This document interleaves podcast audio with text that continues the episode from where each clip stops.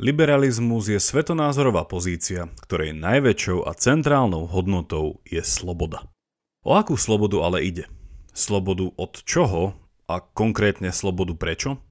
Ide o slobodu, ktorá je prostriedkom k nejakému osobnému či spoločenskému dobru a teda cieľu, alebo ide naopak o slobodu ako ústavičný proces bezcielného oslobodzovania sa?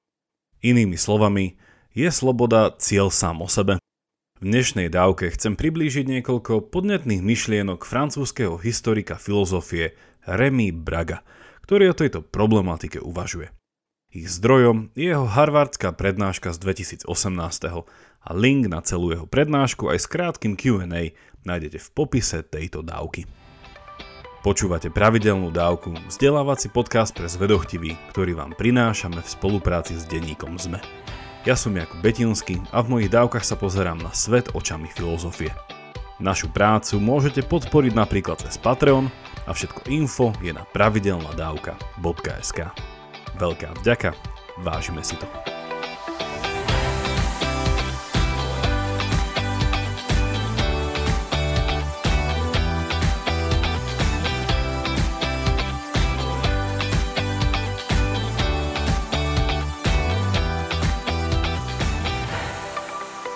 Keď som rozmýšľal nad nadpisom tejto dávky, chodili mi hlavou aj tieto alternatívy. Pokus o kritiku liberalizmu alebo problematizácia konceptu liberalizmu. Tieto alternatívy by jasnejšie predznačili, že prednáška profesora Braka je voči liberalizmu kritická súčasne by boli zavádzajúce, keďže jeho kritika nejde ani tak smerom k liberalizmu ako celku, ale skôr kritizuje istý druh slobody, ktorý súčasný liberalizmus podľa neho definuje. Ako sám hovorí v úvode svojej prednášky, hlavný problém s liberalizmom je ten, že tento izmus je hrozne nejednoznačný a tým pádom sa môže stať, že ho jedni milujú a druhí nenávidia. Ak povieme, že liberalizmus je filozofická pozícia, ktorá vidí slobodu jednotlivca ako nadradenú dobrú spoločnosti, automaticky sa otvára otázka, čo je to sloboda, na ktorú má jednotlivec toto nepopierateľné právo. Čo je jej obsahom? Bola tu ako hodnota vždy? Ide o modernú koncepciu či civilizačný fenomén? Je to stará a vyvíjajúca sa kultúrna hodnota, alebo je súčasné chápanie slobody zásadne odlišné, nové a prelomové. Kvôli nejednoznačnosti liberalizmu sa tak brak vydáva na historickú analýzu, či lepšie povedané genealógiu slobody, a hneď úvodom je možné sumarizovať dve jeho základné tézy. Poprvé, súčasné chápanie slobody, ktoré dáva liberalizmu jeho obsah, je podľa neho nové i keď rôzne časti do tejto skladačky sa dajú nájsť naprieč dejinami.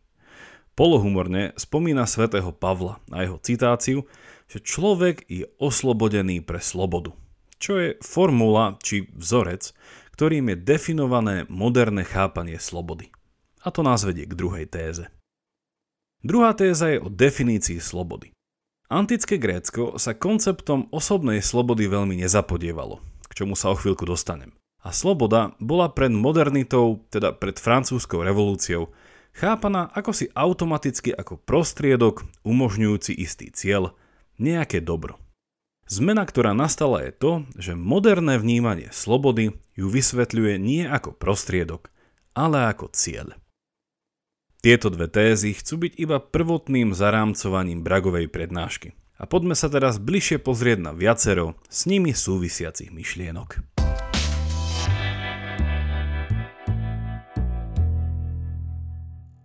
Toho, čo bolo povedané, už asi tušíte, že podľa Braga sa dá liberalizmus definovať ako svetonázor, ideológia či spoločenská filozofia, ktorá vníma slobodu ako cieľ.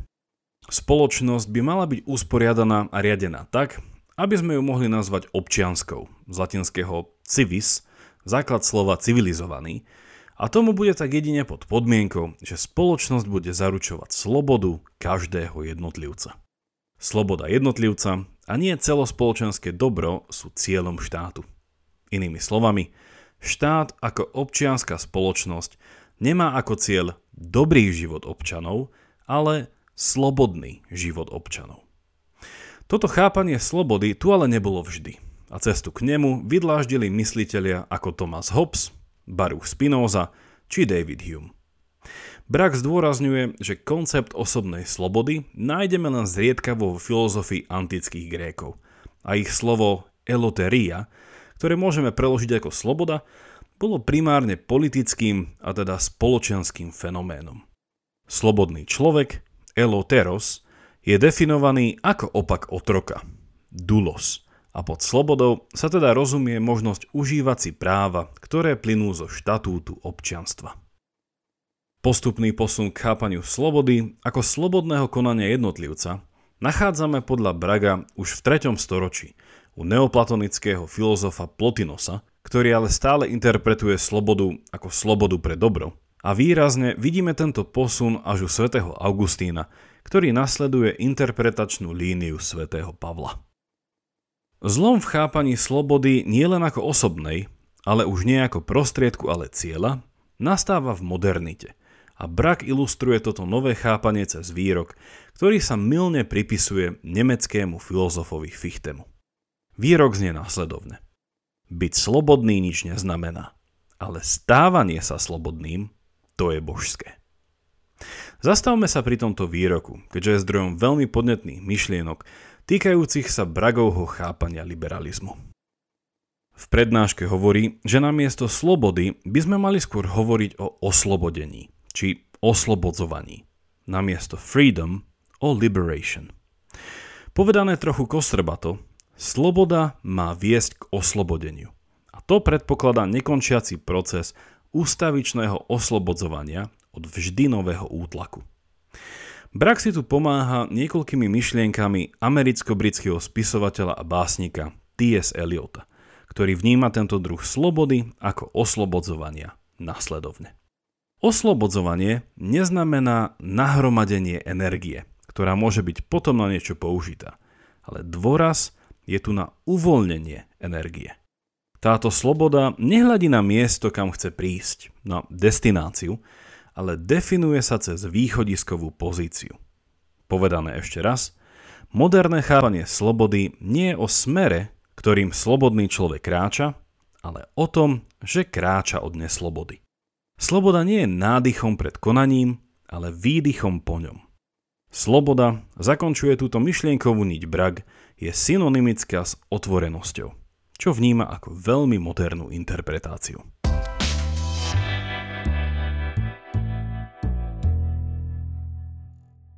Vráťme sa ešte raz k spomínanému výroku a interpretujme ho cez rozdielne chápanie slobody Tomasa Hobbesa a Aristotela. Výrok znel, byť slobodný nič neznamená, ale stávanie sa slobodným, to je božské a interpretujme si ho teraz cez prizmu moci. Brak tvrdí, že je veľmi užitočné pripomenúť si Aristotelové rozlíšenie medzi dunamis a energia.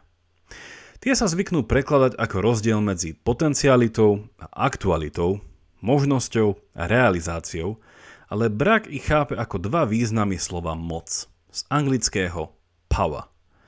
Podľa Hobbesa, ktorý slávne povedal, že štátny leviatan nás ochráni pred vojnou všetkých proti všetkým a že život je každopádne strašný, krutý a krátky, nasty, brutish and short, tak Hobbes vnímal slobodu ako ľudskú túžbu pomoci.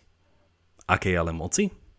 Nie energia, ale dunamis, a teda moci ako potencionalite a nie realizácii. Moc je na stále oslobodzovanie sa – a nie na dosiahnutie sokratovského dobrého života. A tento proces ústavičného oslobodzovania sa od stále nových a nových opresí a otroctiev, spoločenských alebo psychologických, je asi niečo, čo by sme mohli nazvať dobrým životom.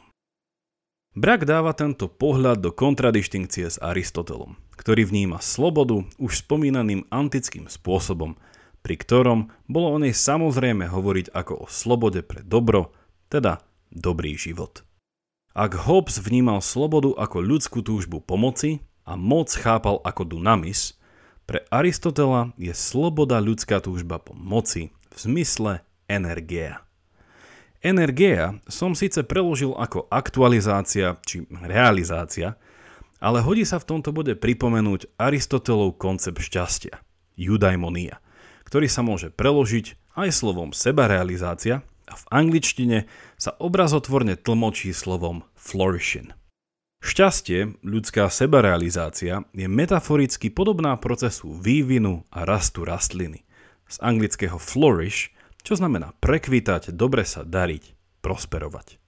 Aristotelova sloboda je tak slobodou pre dobrý život, ktorým je šťastie a tým je sebarealizovaný ľudský život. Teda aktualizovaný ľudský potenciál od dynamis k energia. Táto komparatívna odbočka pre Braga slúži k lepšiemu chápaniu liberalizmu, ktorý vystihuje náš výrok.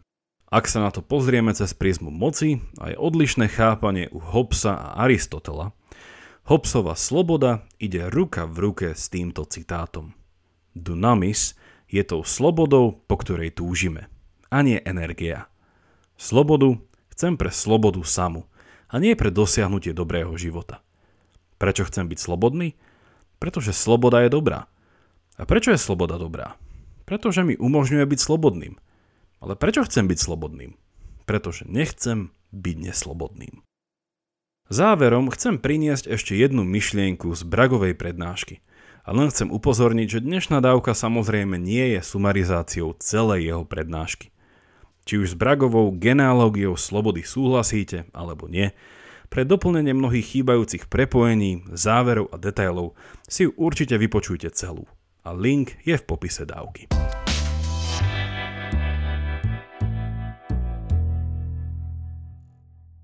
Záverečná myšlienka ohľadne liberalizmu a jeho slobody sa týka toho, čo by som mohol nazvať ako rozdiel medzi užším a širším chápaním slobody. A asi tušíte, že Bragová kritika je smerovaná na limitované vnímanie našej slobody v rámci liberalizmu. Čo po tým presne myslí? Tvrdí, že ak je sloboda cieľom samým o sebe, žiadne autentické ľudské konanie nie je možné. A náš život je len ústavičnou reakciou. Rozbíme si toto tvrdenie na drobné. Podľa Braga toto úzke vnímanie slobody limituje náš skutok, konanie, na aktivitu, aktivizovanie sa. A na spoločenskej úrovni sa vládnutie mení na manažovanie. Čo po tým presne myslí? V úvode som síce profesora Remy Braga predstavil ako historika filozofie, jeho špecializácia je ale na stredovekú filozofiu, a to komparatívne na kresťanskú, židovskú a moslimskú filozofiu. S nástupom René Descartes, Thomasa Hobbesa či francúzskej revolúcie Postupne stredovek vystriedala modernita. A je len určite správne pozorovať, že Brak popri svojej kritike modernej slobody ponúka aktualizovaný návrat k jej predmodernému chápaniu, čo ste z jeho doterajších myšlienok určite vybadali. Ak sa pozrieme na stredovekú filozofiu a teóriu ľudského skutku, a zorobíme s cieľom toho, aby sme pochopili, prečo brak rozlišuje medzi skutkom a aktivitou a prečo hovorí o neautentickom ľudskom chápaní v rámci modernity. V skratke musíme vedieť toto. Dobré konanie bolo konanie samozrejme slobodné, ale hlavne to, ktoré bolo vybrané a realizované pre dobrý cieľ. A moja sloboda konať bola chápaná v rámci slobody konať pre dobrý cieľ. Modernita, ako už Brak vysvetlil, prijala koncept slobody, ktorá nesleduje žiadne dobro ako cieľ. A tým pádom je moja sloboda konať chápaná v rámci slobody konať pre slobodu. Čo sa pod tým presne myslí? Zjednodušene povedané, sloboda konať pre slobodu nás vovádza do dialektického vzťahu tézy, antitézy a syntézy, kde tézou je moja súčasná nestála sloboda, antitézou nové súčasné ohrozenie mojej slobody a syntézou nová dočasná nestála sloboda. Viac o tejto Heglovej dialektike sa dopočujete v mojej 205. dávke, ale pointa je táto. Zúžené chápanie slobody ako cieľa samého o sebe vedie k začarovanému kruhu neustáleho reaktívneho konania. Reťaz mojich rozhodnutí a konania nesmeruje k nejakému konečnému cieľu, ktorý môže byť či už moje osobné šťastie, či šťastie mojej lokálnej, či globálnej občianskej komunity. Práve naopak, som akoby Sisyfos, tlačiaci balvan. Ako náhle prídem na vrch kopca a dosiahnem slobodu, balvan sa zrúti opäť nadol, pretože sa objaví ďalšia, potenciálna či reálna hrozba mojej slobody a proces oslobodzovania sa sa musí začať od znova. Ponúka podľa vás liberalizmus toto úzke a absurdné chápanie slobody? Napíšte mi, do akej miery s Bragom súhlasíte alebo nesúhlasíte. Ale keď už hovoríme o Sisyfovi, francúzsky existencialista, autor eseje Mýtus o Sisyfovi a koncepčný otec absurdity Albert Camus by nám nakoniec odporúčil len jedno. Aj napriek absurdnosti jeho života, Sisyfa si musíme predstaviť šťastného. Toľko na dnes a vďaka za počúvanie. Ak máte ohľadom dnešnej dávky nejaký koment alebo otázku, napíšte mi ju cez naše sociálne siete alebo e-mailom na jakub.pravidelnadavka.sk Ak sa vám dnešná dávka páčila, podporte nás napríklad cez patreon.com lomka pravidelná dávka a všetko info je na pravidelnadavka.sk Teším sa na vás na budúce. Buďte zvedochtiví a nech vám to myslí.